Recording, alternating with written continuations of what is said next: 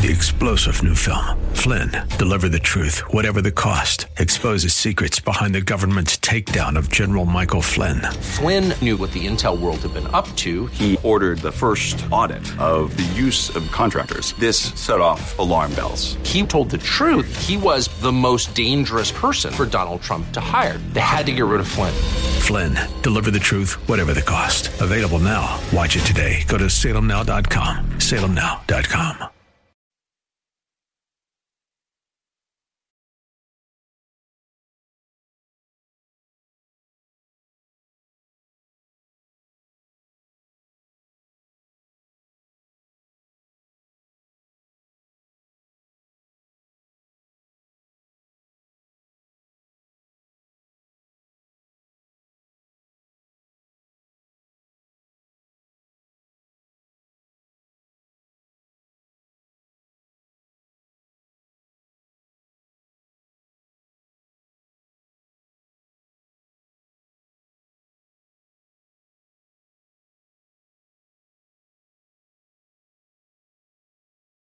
Welcome to the Georgene Rice Show podcast. This program was originally broadcast live on 93.9 KPDQ. We hope you enjoy the show. Well, good afternoon and welcome to the Wednesday edition of the Georgene Rice Show. Today we'll talk with Peter Jasek, author of ISIS, Faith in the Face of Evil. We'll also take a look at the new survey that says faith in America isn't dead. We'll find out whether or not that is in fact the case. But first, some of the day's headlines. Former Secretary of State Madeleine Albright died today, according to an announcement from her family. We are heartbroken to announce that Dr. Madeleine K. Albright, the 64th U.S. Secretary of State and the first woman to hold that position, passed away earlier today. The cause was cancer. She was surrounded by family and friends. We have lost a loving mother, grandmother, sister, aunt, and friend, her family said in a statement. They went on to describe her as a tireless champion of democracy and human rights. Born Marie Jana Korbel on the 15th of May, 1937. Madeleine Albright immigrated to the United States from Czechoslovakia with her family in 1948 following a communist coup. Her family was Jewish, converted to Roman Catholicism when she was five years old. Three of her Jewish grandparents died in concentration camps. Albright said she didn't learn of her family's Jewish heritage until after becoming Secretary of State. Well, after graduating from Wellesley College in 1959, she went on to earn her PhD from Columbia University in 75. She worked uh, for former Senator Edmund Muskie and later with um, uh, uh, Brzezinski on the National Security Council during the Carter administration. She later served in the administration of former President Bill Clinton, first as U.S. Ambassador to the United Nations, then as Secretary of State during his second term. As Secretary of State, she played a role in urging the Senate to ratify expansion of NATO into former Soviet nations and secure nuclear nonproliferation agreements. She also helped convince Clinton to go to war against the Yugoslav leader Slobodan Milosevic because of how Kosovar Albanians were being treated in 1999. Well, following her service in the Clinton administration, she remained outspoken and critical of the Bush administration's foreign policy following 9 11. In 2012, she was given the Presidential Medal of Freedom from former President Barack Obama. At the time of her death, she was a professor at Georgetown University's School of Foreign Service, as well as chair of Albright's Stonebridge Group. She also wrote several books. Now, keep in mind, she passed away at 84. She was still active and serving. Uh, says um, uh, Clinton, in a statement of um, Albright, Hillary and I profoundly are profoundly saddened by the passing of Madeleine Albright. She was one of the finest secretaries of state, an outstanding UN ambassador, a brilliant professor, and an extraordinary human being. Few leaders have been so perfectly suited for the times in which they served.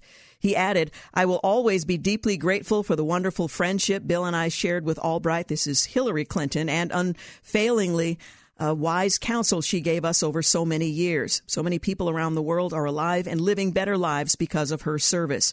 The impact that she has had on this building is felt every single day in just about every single corridor. That's a quote from the State Department spokesperson Ned Price. Of course, she was a trailblazer as the first female Secretary of State and quite literally opened doors for a large element of our workforce. Again, Madeleine Albright dead at 84. President Biden's Supreme Court nominee, Ketanji Brown Jackson, she refused to define the word woman on the second day of her confirmation hearing before the Senate Judiciary Committee, as Senator Marsha Blackburn pressed Jackson on transgender issues Tuesday night, anticipating those issues will come ultimately before the court. In a potential Obama Cold War, a decade after Obama, the administration ended the Pentagon's two war doctrine in 2012, the U.S. could face the issue of having to choose whether to get involved in the war in Ukraine or with a potential one in Taiwan. Decisions have long term consequences.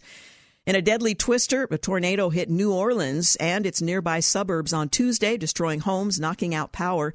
At least one person is known dead. In a subdued confirmation, Judge Ketanji Brown Jackson's Supreme Court confirmation hearing are far less noisy than Kavanaugh's were, but it's not a cakewalk. Calling out the intimidation factor, Sean Hannity accused President Biden and NATO of being intimidated by Putin's threats of nuclear, chemical, and biological warfare. And a Senate candidate says the left's restrictions on oil and gas production in the U.S., coupled with the promotion of green technologies like wind and solar, may actually lead to more pollution and worse carbon emissions globally in the long run. Well, claiming there are missing documents, the GOP is expressing frustration with Democrats allegedly withholding key documents related to the Brown Jackson confirmation process. There was quite an exchange uh, earlier today on that very point. Apparently, the senator forgot. Senator Cory Booker claimed to not know about Demand Justice, a group that's seeking to expand the High Court, despite having spoken for the group at several events. Well, critical race theory and woke corporation critics launched a campaign to get American Express to stop racially divisive policies. And the most watched network, Fox News Channel, was the most watched network among all of the basic cable last week. NC2A swimmer Haley Tan, she asks, Who will stand up for me and other women being beaten by biological males like Lia Thomas? You could hear the crickets. Greg Gutfeld points out that the NC2A seems more interested in appearing woke than protecting athletes, but to make this ideology work, you have to erase distinction between trans and biological women. Dr. Janette Nesheiwat uh, says that Vladimir Putin is not only attacking medical facilities from the sky and with artillery, but he has sent thugs to harass medical professionals as well. She is a U.S. physician, happens to be a Christian, who is currently serving in her capacity as a physician in Ukraine. Jake Auchincloss uh, suggests that there is peace through strength and peace through diplomacy. So we must offer an off ramp to Russia to stop the violence and to help them save face. In other news, former Treasury Secretary Larry Summers, who predicted this nearly one year ago, thinks inflation will get worse than better. And sports unifier, Canadian tennis star Leylah Fernandez hopes to expand her reach to share the importance of sports and the significance it can have on women and young girls. You're listening to The Georgene Rice Show. We need to take a quick break, but we'll be back. You're listening to The Georgene Rice Show podcast. It's aired on 93.9 KPDQ. Hey, welcome back. You're listening to the second hour of The Georgene Rice Show coming up in we're not listening to the second hour. This is just the first hour. I've jumped ahead in my mind. Anyway, in the second hour, we'll hear a classic interview with Peter Jasek, author of ISIS, Faith in the Face of Evil.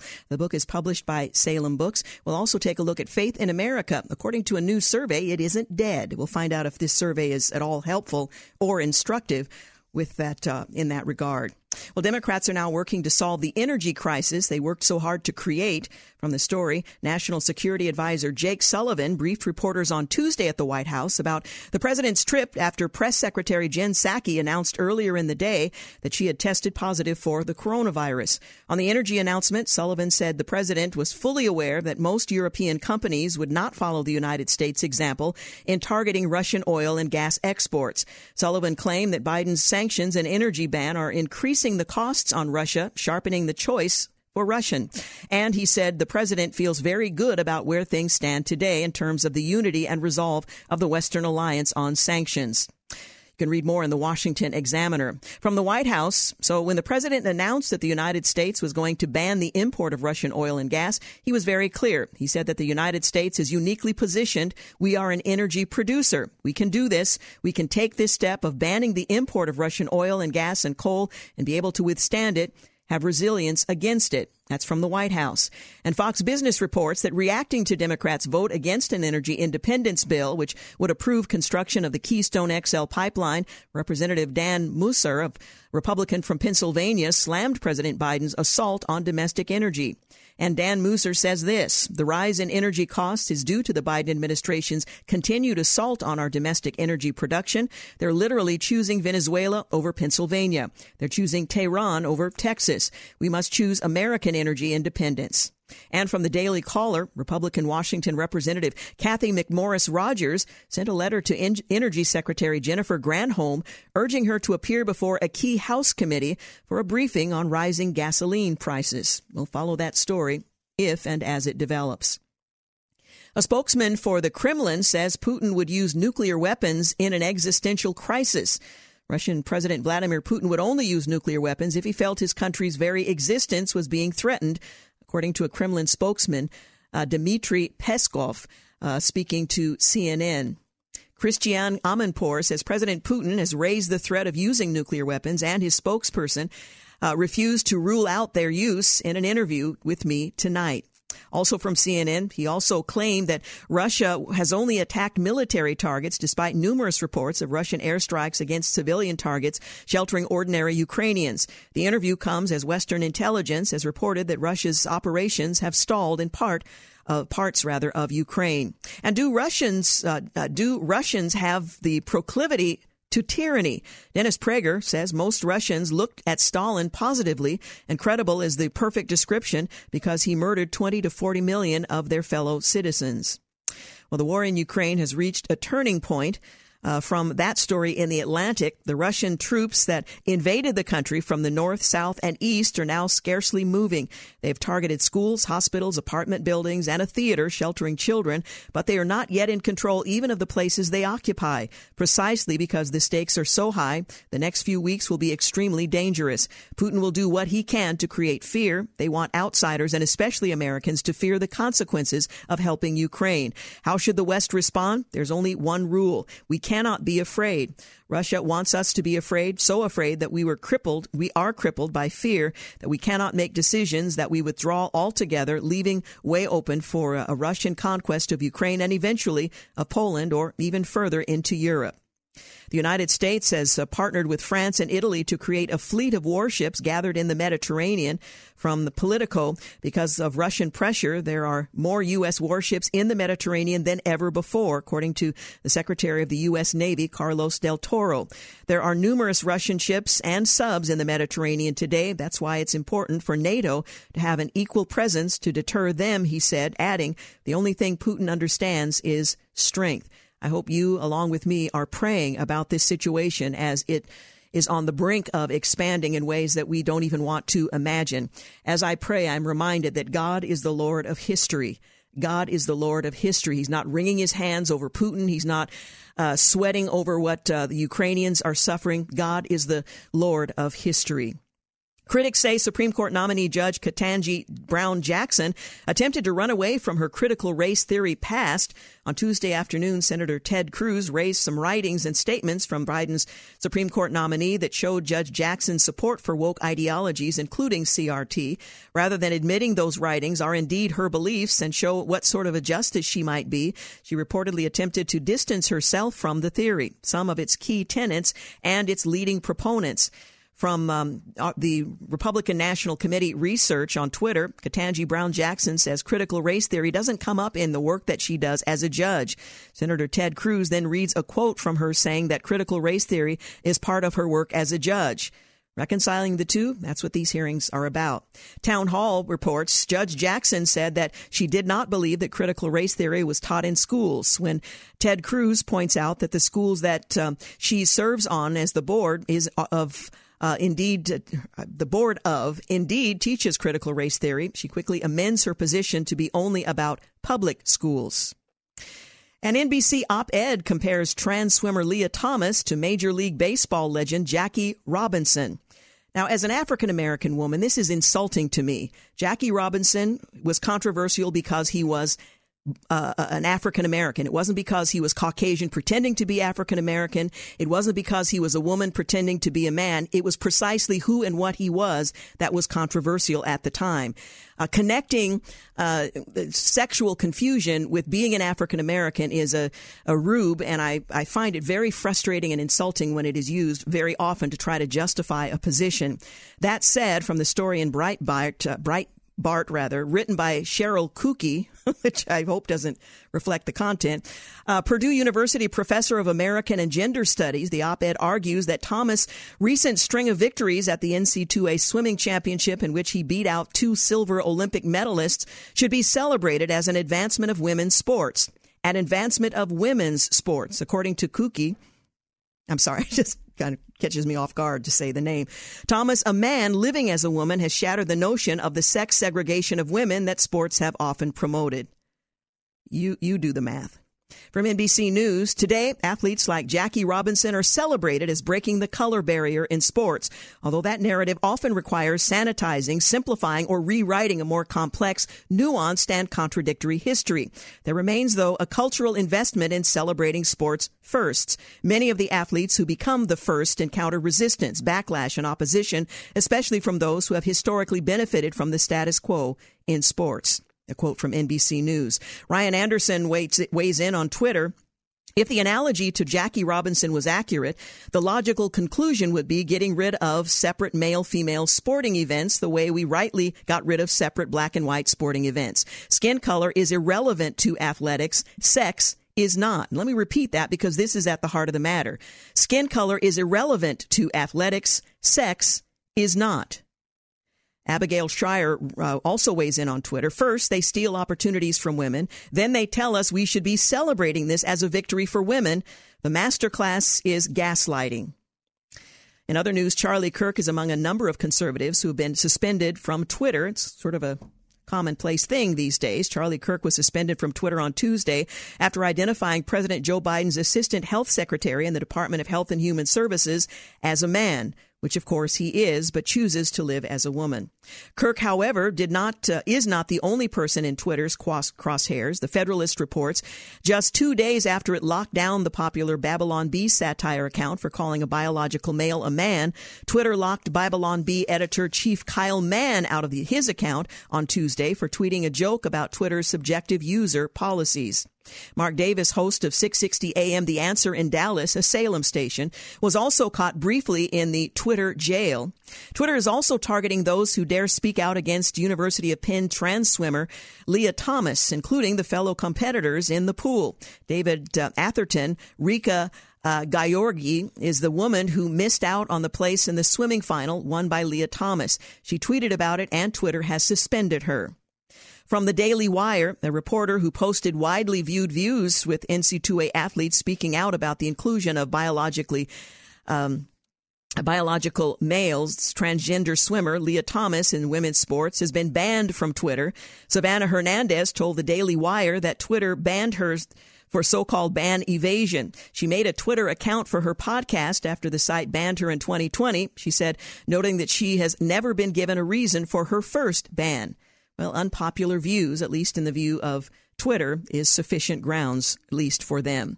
You're listening to the Georgene Rice Show. We're going to take a quick break. We'll uh, continue in just a few moments. A reminder in the second hour, we'll hear from Peter Jasek, author of ISIS Faith in the Face of Evil. You're listening to the Georgene Rice Show podcast. It's aired on 93.9 KPDQ. Hey, welcome back. You're listening to the Georgene Rice Show. Well, South Dakota Governor Kristi Noem put an end to critical race theory training mandates in her state. The South Dakota college students and teachers can no longer be required to attend trainings or orientations based on critical race theory. Governor Kristi Noem signed a bill prohibiting the mandated trainings in her higher education on Monday, touting the freedom to explore and exchange ideas, saying no student or teacher should have to endorse critical race theory in order to attend, graduate from, or teach at our public universities. She said at the signing of House Bill 1012. College should remain a place where freedom of thought and expression are encouraged, not stifled by political agendas. Christopher Rufo weighed in on Twitter saying the legislation strengthens civil rights laws to prohibit racial scapegoating, collective guilt, and racialist abuse by teachers and administrators. California Disney employees staged a walkout over Florida's parental rights bill. Uh, Disney employees in uh, California on Tuesday protested Florida's parental rights in education bill, which prohibits sexual orientation and gender identity instruction in grades K through 12 after uh, the company's lobbying attempts to kill the legislation failed. Accommodating the uh, demonstration, Disney decided to postpone a management retreat originally scheduled for this week. Disney CEO Bob Chapek held a town hall meeting for all employees on Monday to continue discussing the company's response to the bill, which had many employees up in arms. NBC News uh, reports that Florida's Democratic Party is under fire from its own LGBTQ caucus and members who want it to cancel its annual fundraiser at Disney World because they believe the company did too little to stop the legislation. And from Deadline, all of the company's three major content suppliers, Marvel, Pixar, and uh, Lucasfilm have been publicly critical of the company's handling of the situation. California abortion legislation could open the door to infanticide. They intend to not only codify the killing of unborn children throughout all nine months of pregnancy, but to decriminalize killing newborns days or even weeks after birth. New language added to AB 2223 last week revealed the disturbing intent. The proposed legislation would shield a mother from civil and criminal charges for any actions or omissions related to her pregnancy, including miscarriage, stillbirth or abortion, or prenatal death. Although definitions of prenatal death vary, all of them include the demise of newborns seven days or more after birth. The bill from Assemblywoman Buffy Wicks additionally prote- uh, protects anyone who aids or assists a pregnant person in exercising these rights. It also allows a woman to sue any police department or legal authority which arrests or charges her for hurting or killing her child under provisions of the bill. I just want you to take a moment and let that sink in for a moment. Now, there's another bill, Senate Bill 1142. It would provide the funding for out of state residents Lawmakers in California have introduced a bill that would set aside taxpayer money to help women residing outside the state obtain abortions in the state as concerns about significant changes to the United States abortion law loom. Well, when asked whether court packing is a bad idea, President Joe Biden's Supreme Court nominee, Judge Ketanji Brown Jackson, has thus far refused to answer. Free Beacon says that Senate Judiciary Committee ranking member Chuck Grassley asked Jackson, uh, Do you agree with Justice Breyer and Justice Ginsburg that court packing is a bad idea? Jackson has said that court packing is a political question for Congress to decide, but Grassley argued the question is fair because sitting Supreme Court justices have spoken on that matter. High inflation is here for a while, perhaps for a long while. Uh, while much of the U.S. was focused on Supreme Court nominee Ketanji Brown Jackson's Senate hearings, and rightly so, Federal Reserve Chairman Jerome Powell was giving a speech for the National Association for Business Economics in which he admitted that 40 year high inflation is a serious problem. Well, yeah. The inflation outlook was de- has deteriorated significantly this year, even before Russia's invasion of Ukraine, Powell stated. Well, yeah. The rise in inflation has been much greater and more persistent than forecasters generally expected. Powell, who last June dismissed rising inflation as merely transitory and doubled down on that outlook as late as last December, is now warning that higher prices could be with us for the next three years. He further noted that the Fed will act to raise interest rates again, but another half percent hike will do little to lower inflation. Interest rates have stayed too low for too long and need to be significantly raised in order to lower inflation. But doing so will cost the government more money and drag down economic growth. Well, yeah. In another example of the culture battles for GOP governors, two Republican governors faltered and one stood firm against the left's culture war this week. Utah Governor Spencer Cox, he vetoed a bill banning biological males from playing in female sports. His excuse for failing to protect girls and women's women rather was that doing so could lead to higher rates of suicide for gender dysphoric youth. Cox evidently bought into the Rainbow Mafia's uh, claims that attribute suicide to a lack of societal acceptance rather than the fact that these individuals are suffering from uh, mental challenges. Indiana Governor Eric Holcomb also vetoed a bill that barred males from competing on female sports teams in K through 12 schools. Holcomb's excuse was similar to that uh, made by South Dakota Governor Kristi Noem last year, as he claimed that the bill would not stand up in the courts. Both the Utah and Indiana legislatures uh, may override the vetoes. The one GOP governor who stood firm this week was the aforementioned Noem, who signed legislation banning state universities from requiring students and teachers to attend trainings or orientations based on critical race theory. She explained college uh, uh, should remain a place where freedom of thought and expression are encouraged, not stifled by political agendas. The GOP is wooing voters at gas stations. Republicans have initiated a voter registration campaign at gas stations across several states.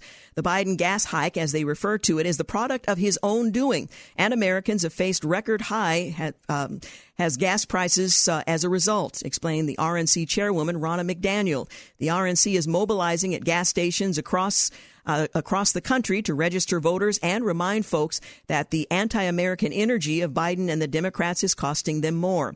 The voter registration campaign started in Arizona and North Carolina, and the RNC is planning to expand it to California, Colorado, Florida, Iowa, Michigan, Maine, Ohio, Texas, and Wisconsin. President Biden surrendered and the Taliban ended higher education for girls. If they were trans girls, there'd probably be something of an uproar and an outrage, but these girls in Afghanistan will effectively no longer be permitted to go to school above the sixth grade following the Taliban's recent decision to refrain from opening schools to girls beyond that. And while the decision is said to be a continued postponement of opening higher level uh, schools to girls, it's likely based on the Taliban's hardline ideology that things won't change for the better anytime soon. Well, as the Taliban's external relations representative uh, stated, the leadership hasn't decided when or how they will allow girls to return to school. Unsurprisingly, the Taliban has failed to follow through on the promise to allow girls to continue to attend schools. I know I'm shocked. You probably are too. As local journalism um, Journalist, rather, Mariam Nahibi observed, We did everything the Taliban asked in terms of Islamic dress, and they pr- promised that gr- uh, girls, rather, could go to school, and now they have broken their promise. It turns out some of the biggest victims of Joe Biden's decision to surrender Afghanistan to the Taliban are girls and women. The CDC overreported COVID deaths by more than 70,000 more Americans 65 and under died from alcohol related causes than COVID in 2020, and more than 8 in 10 Americans are being hurt by inflation. The cost of lithium, a metal used in making electric uh, car batteries, is up nearly 500% since last year. If you thought you couldn't afford an electric vehicle before, you certainly can't now. Ron DeSantis declared Emma Weyant the rightful NC2A swimming champ, and Democrats are circulating a plan for changing the 2024 nomination calendar, moving against Iowa and welcoming new early states, according to the Washington Post. You're listening to the Georgene Rice show. We're going to take a quick break. Just a reminder that Peter Jasek will be my guest in the second hour ISIS Faith in the Face of Evil. You're listening to the Georgene Rice Show podcast. It's aired on 93.9 KPDQ. We're back. You're listening to the Georgene Rice Show. Well, President Biden is traveling to Europe today ahead of, in fact, he's probably there by now, ahead of the special NATO summit uh, with other world leaders on the war in Ukraine. It's considered an emergency meeting, although it seems a bit late in coming.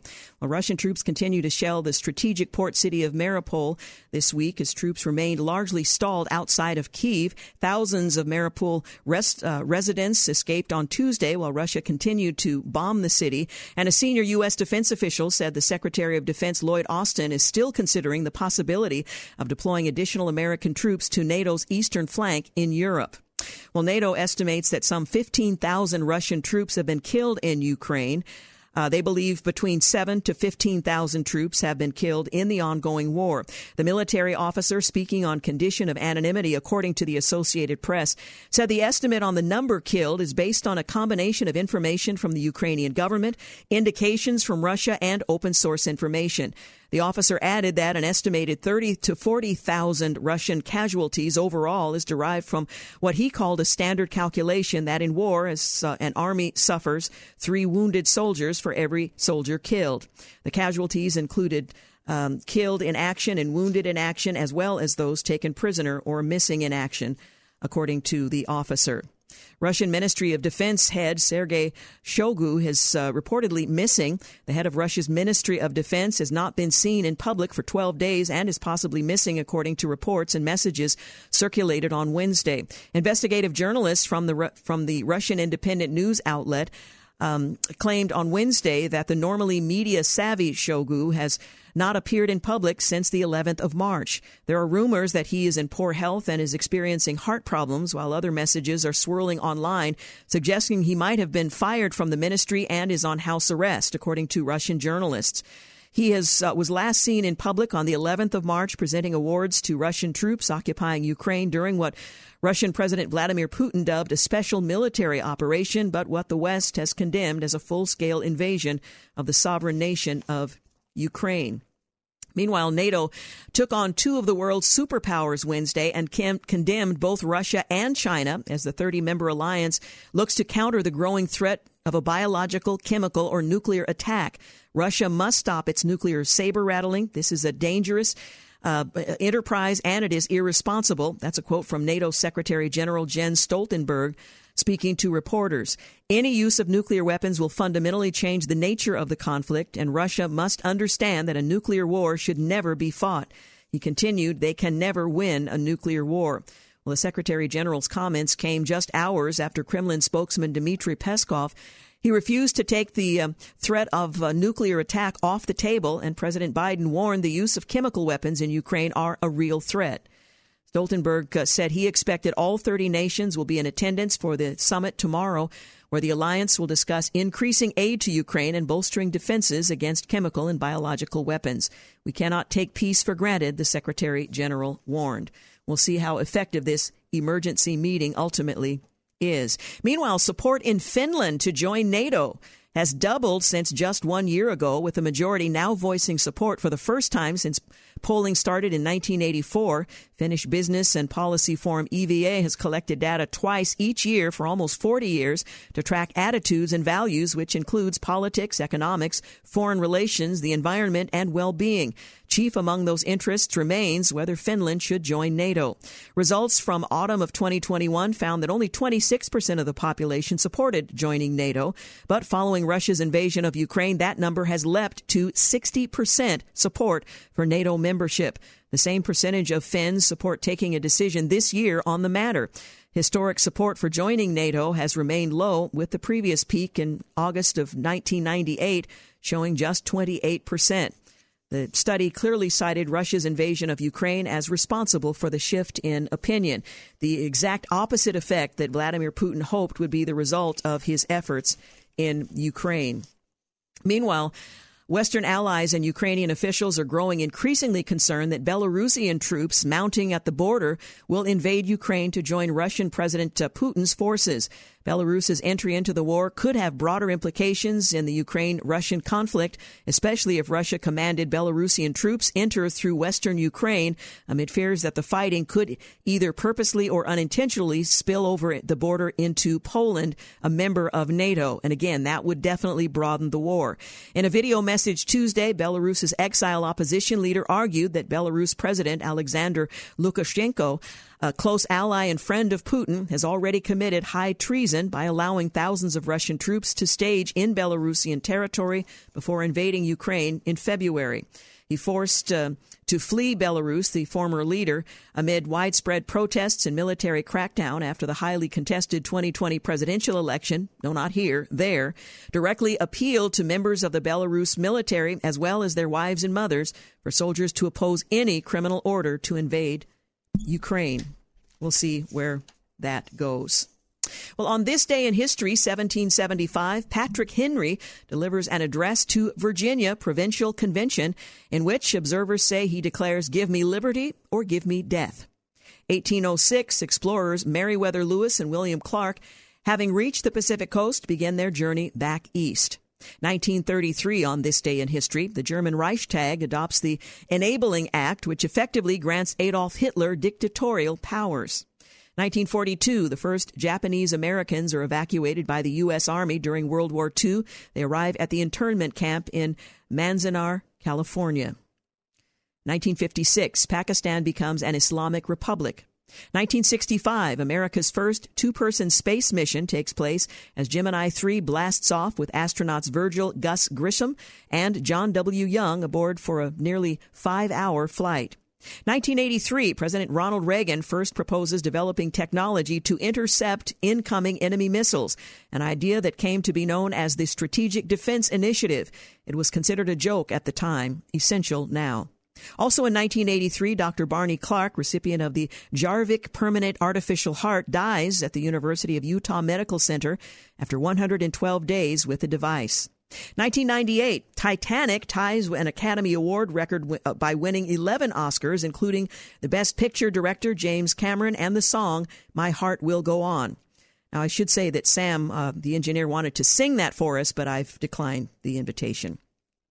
2003. During the Iraq War, a U.S. Army maintenance convoy is ambushed in Nasiriyah. 11 soldiers are killed, including um, PFC Lori Ann Piestewa. Six are captured, including PFC Jessica Lynch, who uh, Lynch rather, who would be rescued on the 1st of April in 2003. Well, Republicans were baffled after Judge Ketanji Brown Jackson, President Biden's Supreme Court nominee, said she was unable to define what a woman is, which tells you just how confused our culture has become and how politicized the issue has become. She told Senator Marsha Blackburn that she was unable to answer the question because she is not a biologist. I had lunch today with my um, eight year old niece. She's a grandniece. She could have answered the question, but she's not a biologist. It's a simple question. What is a woman? Blackburn said on the uh, statement. Uh, it is uh, telling when a nominee supported by far left advocacy groups, the senator went on to say, will not even answer the question. Republican lawmakers from both chambers torched Jackson over her answer as a clip went viral, with Senator Ted Cruz posting an eye emoji with a video of the exchange. Now, it would not have been in her best interest, I suppose, uh, to offend her uh, left leaning supporters by answering the right leaning questioners of the hearing, but nonetheless, it uh, is rather sad. Well, I wish we had time, and I only have a couple of minutes to go into some of the highlights of today's uh, committee hearing. I'll, I'll at least uh, start a couple of them. The uh, the judge uh, once again went before the Senate Judiciary Committee on Tuesday with members of Congress questioning the Supreme Court nominee on a host of uh, of issues. The second day before the committee lasted around 12 hours, with the uh, judge being questioned by Republican members about hot button issues like critical race theory and gender ideology. One example I've just given. Uh, Blackburn asked uh, if there are physical differences between men and women, and uh, while I've already mentioned that, uh, the answer was I cannot answer the question. Democrat Senator Pat Leahy of Vermont asked the uh, the judge about how she responded to claims that as a judge she's been soft on crime and anti law enforcement. Republican Senator Josh Hawley of Missouri asked the uh, judge about her record on child pornography cases, claiming that the nominee was too lenient on offenders. And Democratic Senator Dianne Feinstein of California asked the judge about her views on the controversial Supreme Court decision Roe v. Wade, the 1973 ruling legalizing abortion. Uh, nationwide. And finally, Republican Senator Ted Cruz of Texas asked the Supreme Court nominee about critical race theory and if the controversial academic concept would influence her legal decision.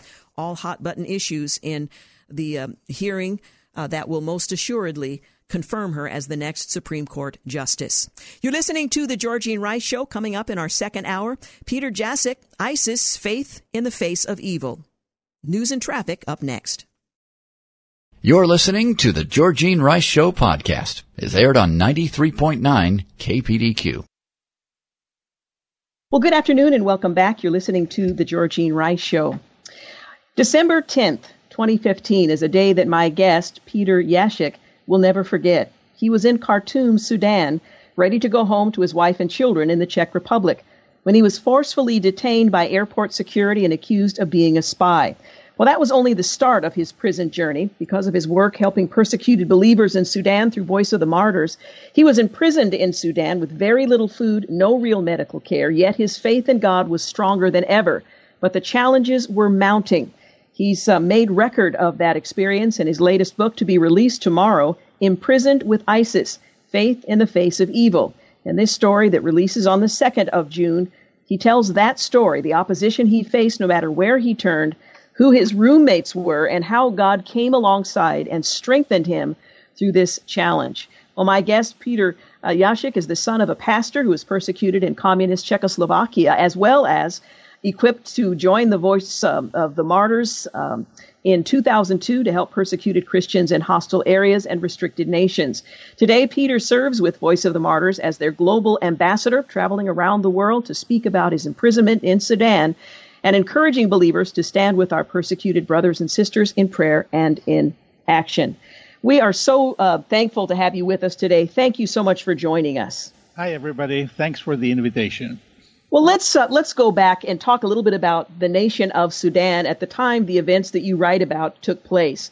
Um, uh, describe for us the persecution that Sudanese believers were facing.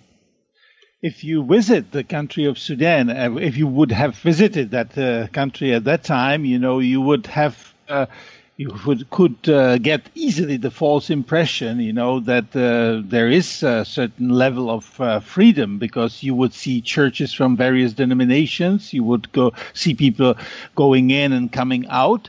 Uh, but uh, the major problem starts when uh, the person uh, would uh, follow Christ's Great Commission, which means to make disciples of all people, including the Muslim majority. You know, otherwise, if Christians just um, had were practicing their Christian life inside the churches, they could live more or less a free life. You know, they were certainly uh, experiencing some persecution, especially if they were not wealthy enough to send their children to uh, private schools. They would have to memorize Quran with the Muslim fellow students. Uh, they would suffer some persecution, you know, from the employees uh, I mean, employers, because you know the uh, Christian employees would always um, have more difficulties uh, to find jobs, uh, you know, compared to their Muslim neighbors. But the major problem started when Christians um, started to share the gospel with their Muslim fellow neighbors, which is illegal even now in Sudan, and at that time was um, highly per- they were highly persecuted for that. And you know, I heard about that persecution uh, when I attended a conference in uh, Ethiopia in October 2015, and I uh, heard compelling testimonies, you know, exactly of uh, what happens when there is a person like a Muslim background believer. You know, it is illegal mm-hmm. still now, and it was illegal at that time uh, to convert from Islam to any other religion. And I heard, I saw pictures of an injured young Muslim background believer student that, uh, you know, became a believer during his studies in Khartoum University. And I also saw pictures of churches, uh, uh, church buildings completely demolished just because their pastors were actively encouraging their church members to follow Christ's Great Commission. So that was what brought me there at that time. And unfortunately, the situation is still very similar, even though, you know, we hear some news about some changes, uh, like, uh, you know, uh, President Bashir was removed by, you should know that the situation is also, uh, you know, very interesting because the guy who led the coup uh, was um, uh, Ibn Auf, which was a cousin of uh, President Bashir and married to his daughter. So what can you expect? Mm. You know what uh, can what good can come out of this uh, uh, coup? You know, and then the power was handed over to people that were very cruel, uh, that are actually on the list of the ICC as uh, wanted criminals.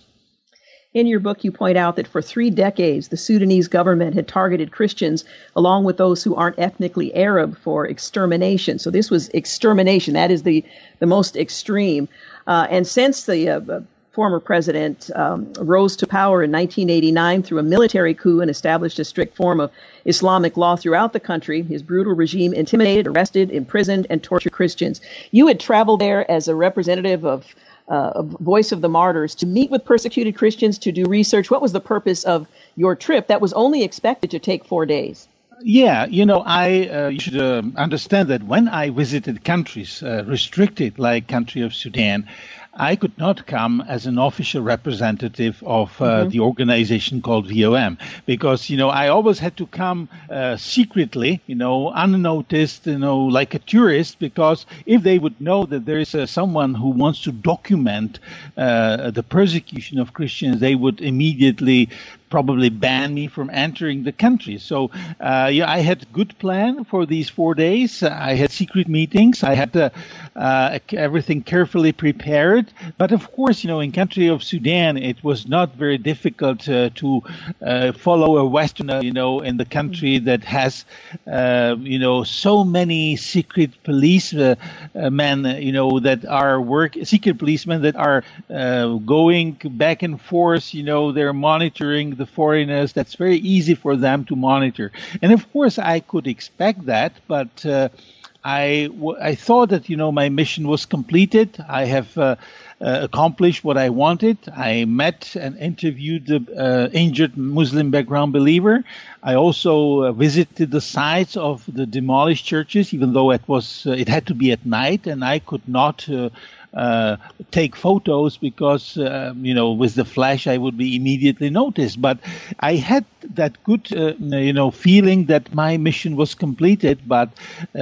Only when I was holding the boarding passes in my hand, that was the moment when I got arrested by secret police. Now, the, the pictures and the material that you just described, I understand they were encrypted on your computer, so they would not be easily accessed. When you were um, arrested at the airport, what were you told you were being charged with? What was the purpose of that arrest? I was not uh, told much uh, when I was arrested in the airport because, you know, uh, those people spoke very poor English. You know, I tried French, uh, German, Russian, you know, all the languages that I speak. You know, my Arabic at that time was not fluent, so I could not speak in Arabic. Uh, but, uh, you know, they just wanted my computer, my laptop, my cell phone, my camera, video camera. So I understood, you know, that they want to search it, and I didn't want to give them passwords for that. So eventually, you know, um, my uh, the time before the departure was getting shorter, and uh, it was obvious that I will miss that flight. And then I was uh, transferred to the headquarters of the secret police. And then they started the proper interrogation, you know, with the person who spoke uh, good English. And then I understood that they were monitoring me, you know, my activities. And of course, you know, um, if you delete some stuff from your laptop, you know, which I, or from your camera, you know, it is obvious that uh, uh, that was probably my mistake that I didn't do properly because I was supposed to overwrite the empty space uh, after the deleting the files, you know, uh, especially in my camera with a special software that I had available at the time. But uh, I just deleted them. I did not anticipate such a detailed scrutiny of uh, of my memory card. And of course, you know, then uh, you uh, if you have some other memory cards or sticks or uh, external hard drives, you know, if if it's something that is empty, unless it is uh, rewritten or reformatted or with a special program, there can be always something um, digged out of it, and that was actually the case. Mm. We're going to take a quick break, but we will continue our conversation. Again, uh, this afternoon, we're talking with my guest, Peter Jasek. He is the author of Imprisoned with ISIS Faith in the Face of Evil. The book is available tomorrow, published by Salem Books. Quick break. We'll be back to continue our conversation. You're listening to The Georgene Rice Show. You're listening to The Georgene Rice Show podcast. It's aired on 93.9 KPDQ. Well, good afternoon and welcome back. You're listening to the Georgene Rice Show. I'm continuing my conversation with Peter Jasek. He is the author of Imprisoned with ISIS, Faith in the Face of Evil. It's not just a book, it is his story told in some detail to give you some indication of what persecuted believers face um, when the enemy captures them and uh, experience imprisonment. Now, you had come to uh, minister to and to learn more about persecuted believers in Sudan. You had just become, as you told us before the break, you had just become one of those persecuted believers. Tell us about your first experience when you were ultimately imprisoned and who your fellow cellmates were. You know, I was after nearly 24 hours interrogation in the headquarters of the secret police. I was uh, transferred to the first prison. You know, I went through five different prisons in Sudan, but of course the first one was uh, the first negative experience with being imprisoned, you know, in a foreign country, and that prison was the prison of the secret police. And uh, even though the conditions uh, were very bad, you know, and there was uh, a lot of uh, humidity, mold, and insects and kinds of uh, things that were very unpleasant. You know, the, uh, what was much more uh, unpleasant was actually that I found found out uh, the next uh, morning. You know that I'm actually imprisoned with six members of Islamic State. And I found it very easily because, you know, they asked me about uh, uh, some of the events, you know, what is going on in the world. These people are actually completely cut off from all information from uh, the outside world. There's no radio, no newspaper, no television. And uh, when I told them, you know, that what happened about uh, three weeks before my time in prison, you know, when uh, in uh, Paris uh, during uh, coordinated attacks of Islamic State, uh, uh, 129 people died, were killed actually by Muslim extremists.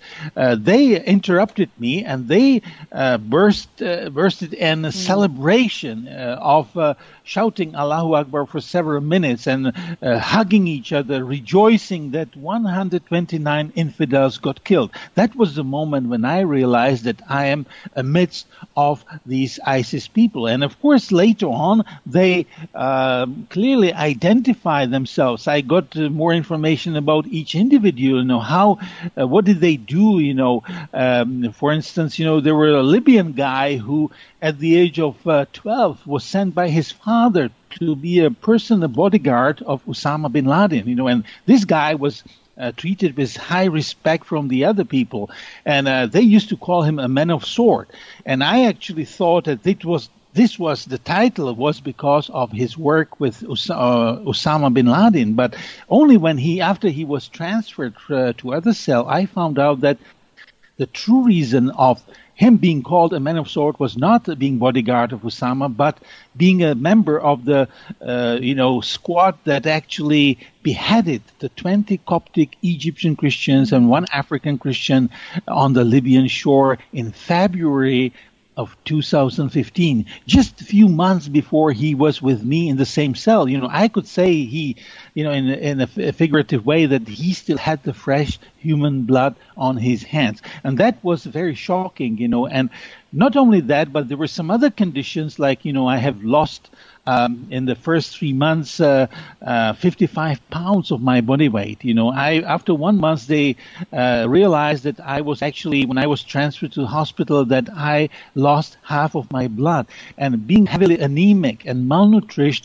That made the whole um, life in this prison cell with the ISIS guys a lot more complicated and hard. And th- then now now I come, you know, to the point that I realized, you know, and um, my major concern at first was not that I would die in this prison, uh, but that I would la- rather lose my sound mind because, you know, I was witnessing not only five times per day prayers, but I could not have a Bible. They could have Qurans. They were reading Qurans, uh, uh, you know, the whole day if they were not sleeping or eating.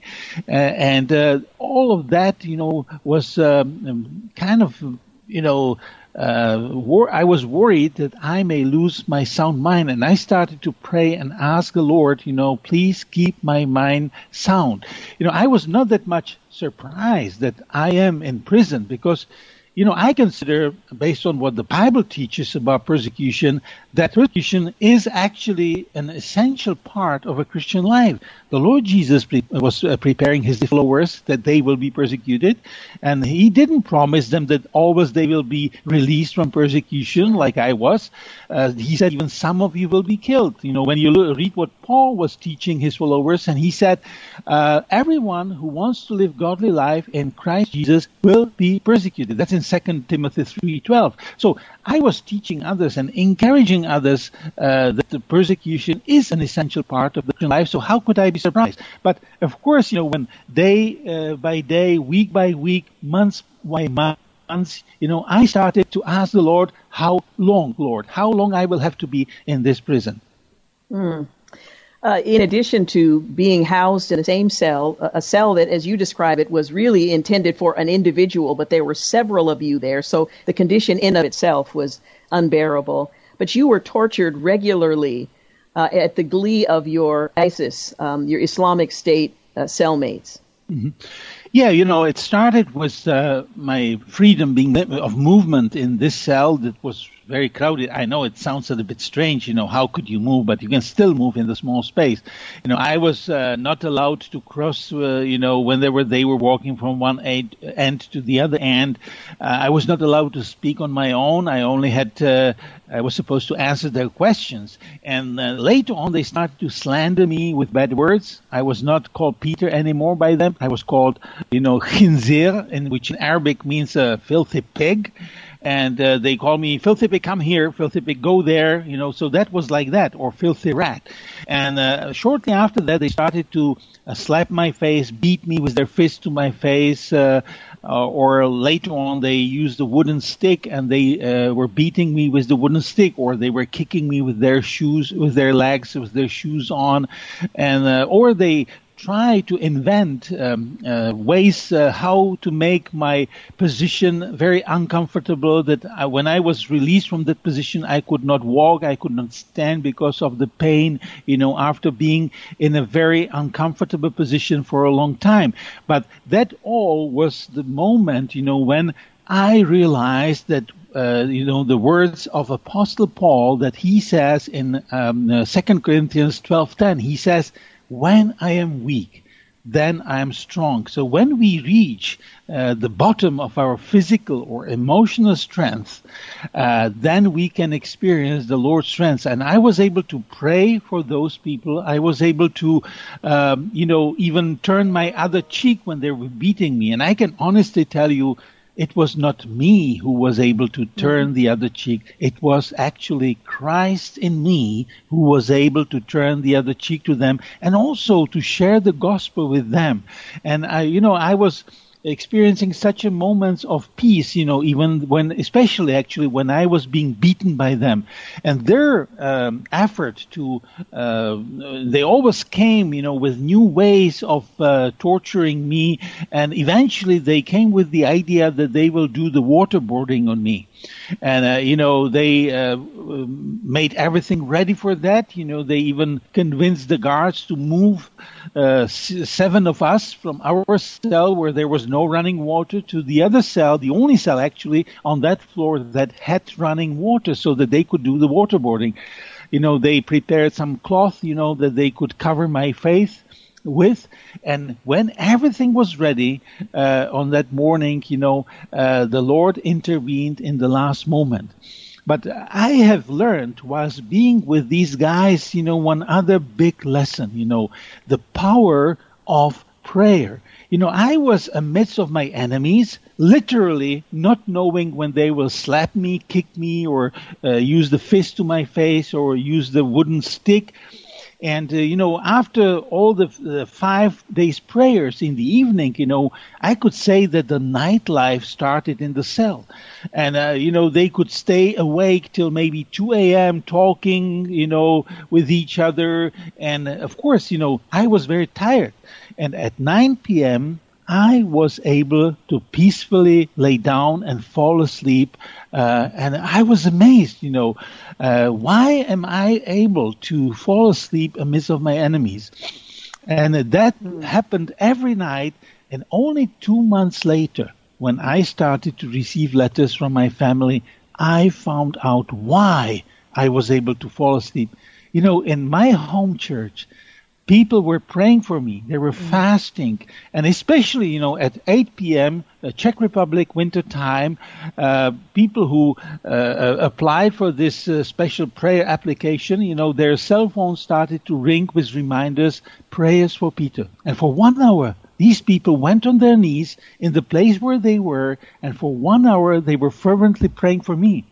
And oh, now the most God. important thing is that the time difference between Czech Republic in winter and Sudan was one hour. So actually, people were praying for 9 p.m. Sudanese time till 10 p.m. And that was the time when I could fall asleep as a result of their fervent and faithful prayers. Praise God.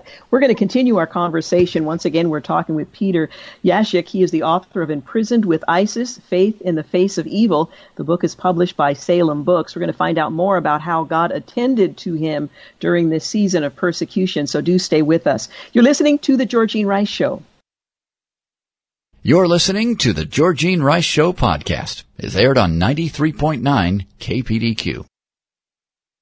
We're back. You're listening to the Georgene Rice Show, and I'm continuing my conversation with Peter Jasek. He is the author of Imprisoned with ISIS Faith in the Face of Evil. The book is published by Salem Books and will be available uh, tomorrow. So I would encourage you, if you'd like to understand more about what it is like to be in the presence of one's enemies and a, as a believer being persecuted and what role God plays and his people play in the midst of all of that, this is an excellent book to, uh, uh, to read again available tomorrow. You mentioned that during this time in which you are housed with these ISIS members, they had made the decision that they were going to waterboard you, had managed to uh, move from the cell that you had been in to one where there was running water. Um, but you were rescued out of that situation. Uh, and one might find it difficult to see solitary confinement as a rescue, but d- tell us a little bit about uh, your transfer into solitary confinement and whether or not you were able to ultimately have a copy of God's Word. Yeah, you know, when I was uh, taken out of the cell, I had this feeling like when Daniel was uh, taken out from the lion's den. Literally, there was the only difference that you know, the uh, Lord has kept the mouth of the lions shut, and their mouths were widely open when I was taken from their midst. They could not believe that I was taken away. And the, the next day was actually I was punished by being put in solitary confinement, which, in one sense, you know, it is considered like a punishment in any prison. And even the ISIS people were afraid of being put into the solitary confinement. You know, one of them told me that he was there for five days, and he said, if they would not have released me, I would lose my mind, uh, sound mind. And I said to myself, you know, in one sense, for me, it was the first moment when I had actually uh, free time to uh, speak out loud, to pray out loud, and to walk around. And for me, I consider that moment, the day when I was put on the solitary confinement, like the first liberation inside mm. of the hmm. country. Of course, I haven't been tortured by the guards uh, through. Uh, they were f- uh, blowing freezing air on uh, um, in, into my cell, and uh, they took my blanket away from me. So I was literally freezing, but I could experience the Lord's physical presence, you know, like a, mm-hmm. you know warm coat around me in one moment, and uh, spontaneously the words of my mouth were my Lord and my God, because, you know, I have felt, you know, that the Lord was with me in the cell. And even my memory started to return and I was able to, uh, start, uh, even singing, you know, one song, you know, and that was the song, Thine Be the Glory. You know, this is actually a hymn, you know, that I have memorized when I was probably 15 or 16 years old. And I could not remember the words of this song uh, when I was uh, heavily anemic and malnourished in the first uh, uh, two months uh, being with the ISIS people because you know my memory was not working normally. When you're uh, when you lose that my that much blood, you know your uh, brain doesn't work normally. But in that moment when I was for the first night in the solitary confinement, freezing from the cold, you know, uh, my memory uh, came back and I could start singing this hymn, Thine be the glory, you know, and the first two verses and the third one came about maybe two or three days later. I'm sure, you know, that the guards and maybe even the ISIS people, when they heard me singing the whole night, they thought that I got mad the first night in this solitary confinement already. So that was an amazing moment. And, you know, I was, for the first four months, I was praying, and my only prayer was to uh, be released and to go home. And uh, then I was transferred to another prison, uh, and uh, uh, and and the conditions were much worse there. You know, we were f- maybe sometimes 50 people squeezed in the small room without a toilet. You know, that had maybe 25 square meters. And one night the Lord has brought another 12 Eritrean refugees, and I was led by the Holy Spirit to share the gospel with them. That was such a clear guidance of the Holy Spirit that I have experienced, uh, I would say, rarely in my life, but that night it was so obvious. So I went squeezed through the a crowd of people to them and I shared the gospel to them. And on that night, the Lord has touched their hearts and they all were ready to receive Christ. So I, I encouraged them to pray with me and they all did and all 12 of them committed their lives to Christ. And that was a turning point for me. Mm. From that moment, I really understood that I had to be in prison exactly four months and one day. Why? Because these people needed to hear the gospel oh, from me. And that changed my whole perspective, you know, on being in prison. And another month later, you know, I was another, because, you know, this uh, encouraged me to share the gospel even with the uh, fellow Muslims after these uh, uh, 12 Eritrean refugees on the next morning. They were actually transferred to the uh, next, uh, another prison, and I could not see them anymore. Uh, but I started to share the gospel with all the other people, even the Muslims, right? And they uh, I was punished by the guards again by being put in solitary confinement. But that was all pre- uh, prepared by the Lord. And when I was transferred to the solitary confinement a week later, I have received the most precious gift in my life. You know, the, the representative of the Czech embassy came to visit me and he brought me the Czech Bible. So I was holding the Word of God after five months of, of not having it.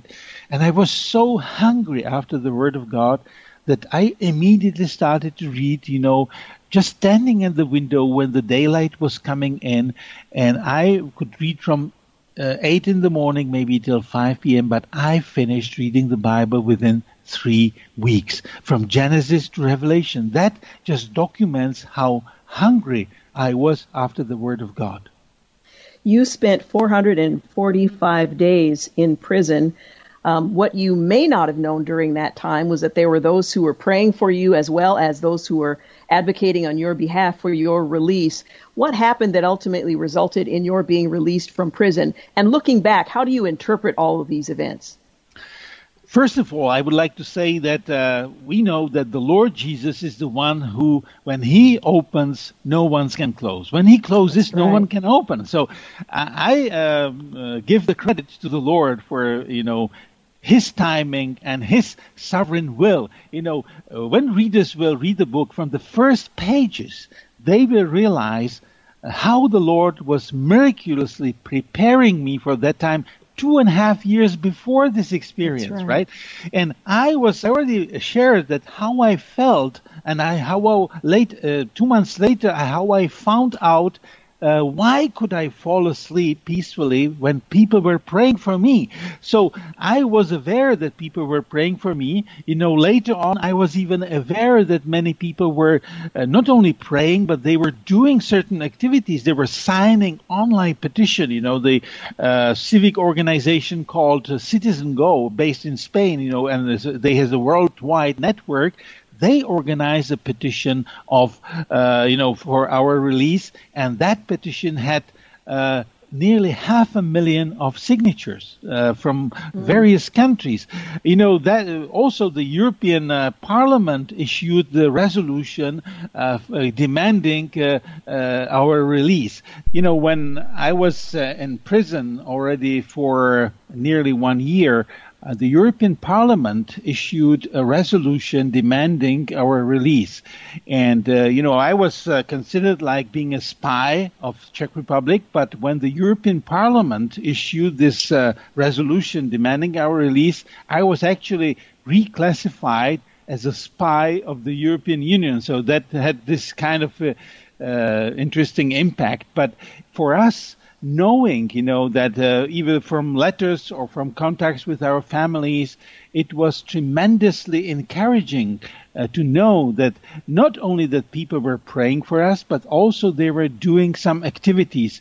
Uh, they were not silent. They were writing letters to uh, Sudanese embassies around the world. And of course, you know, uh, I have not received those letters that were sent uh, either to me directly to prison. I only receive letters sent through the lawyer or through my family. But uh, the fact uh, that we knew about the uh, body of Christ, about the church around the world that were praying uh, for us and demanding our release was extremely encouraging. I remember, you know, that when I found out about uh, my home church uh, and their prayers that actually caused me to be able to fall asleep at 9 p.m. every time.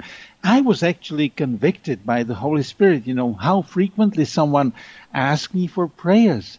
And I said this kind of uh, usual typical Christian social phrase, you know, yes, yes, I will keep you in my prayers, but I was not uh, literally faithfully doing that. So I made this commitment when I will be released from prison, I will do this faithfully. And not only that, I will also encourage many other Christians in the free countries to pray for our brothers and sisters who are being persecuted or who are in prison.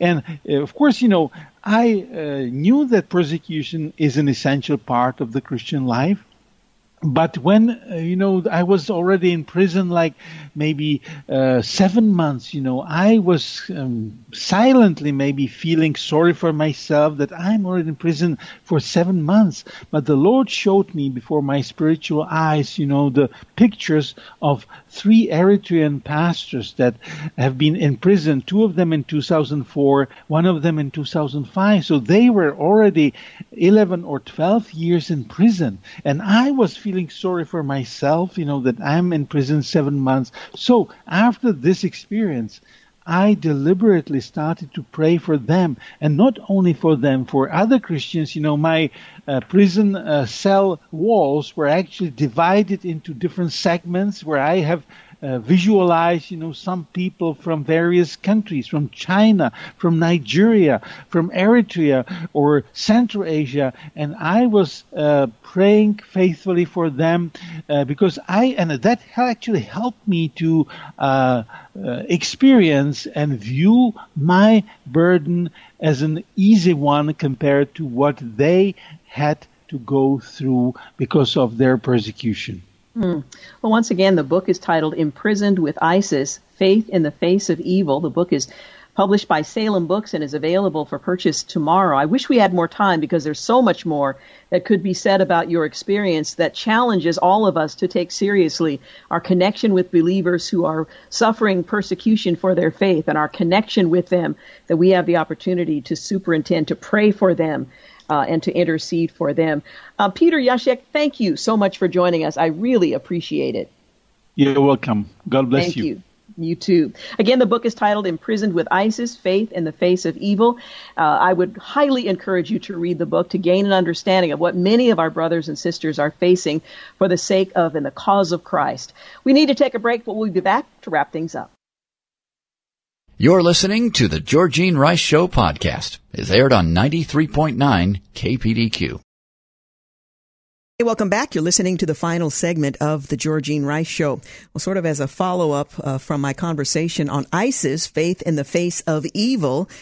A new faith survey in America has been released. It was conducted by the Marist College poll and released by Deseret News uh, on Tuesday. It finds that Americans maintain a stronger sense of religiosity and spirituality. I'd like to see those two words defined than much of the mainstream media would lead people to believe. Well, this might be encouraging. The survey also found that Americans retain core religious beliefs even as they are less attached to religious practices and institutions, read church, such as daily prayer and attending services.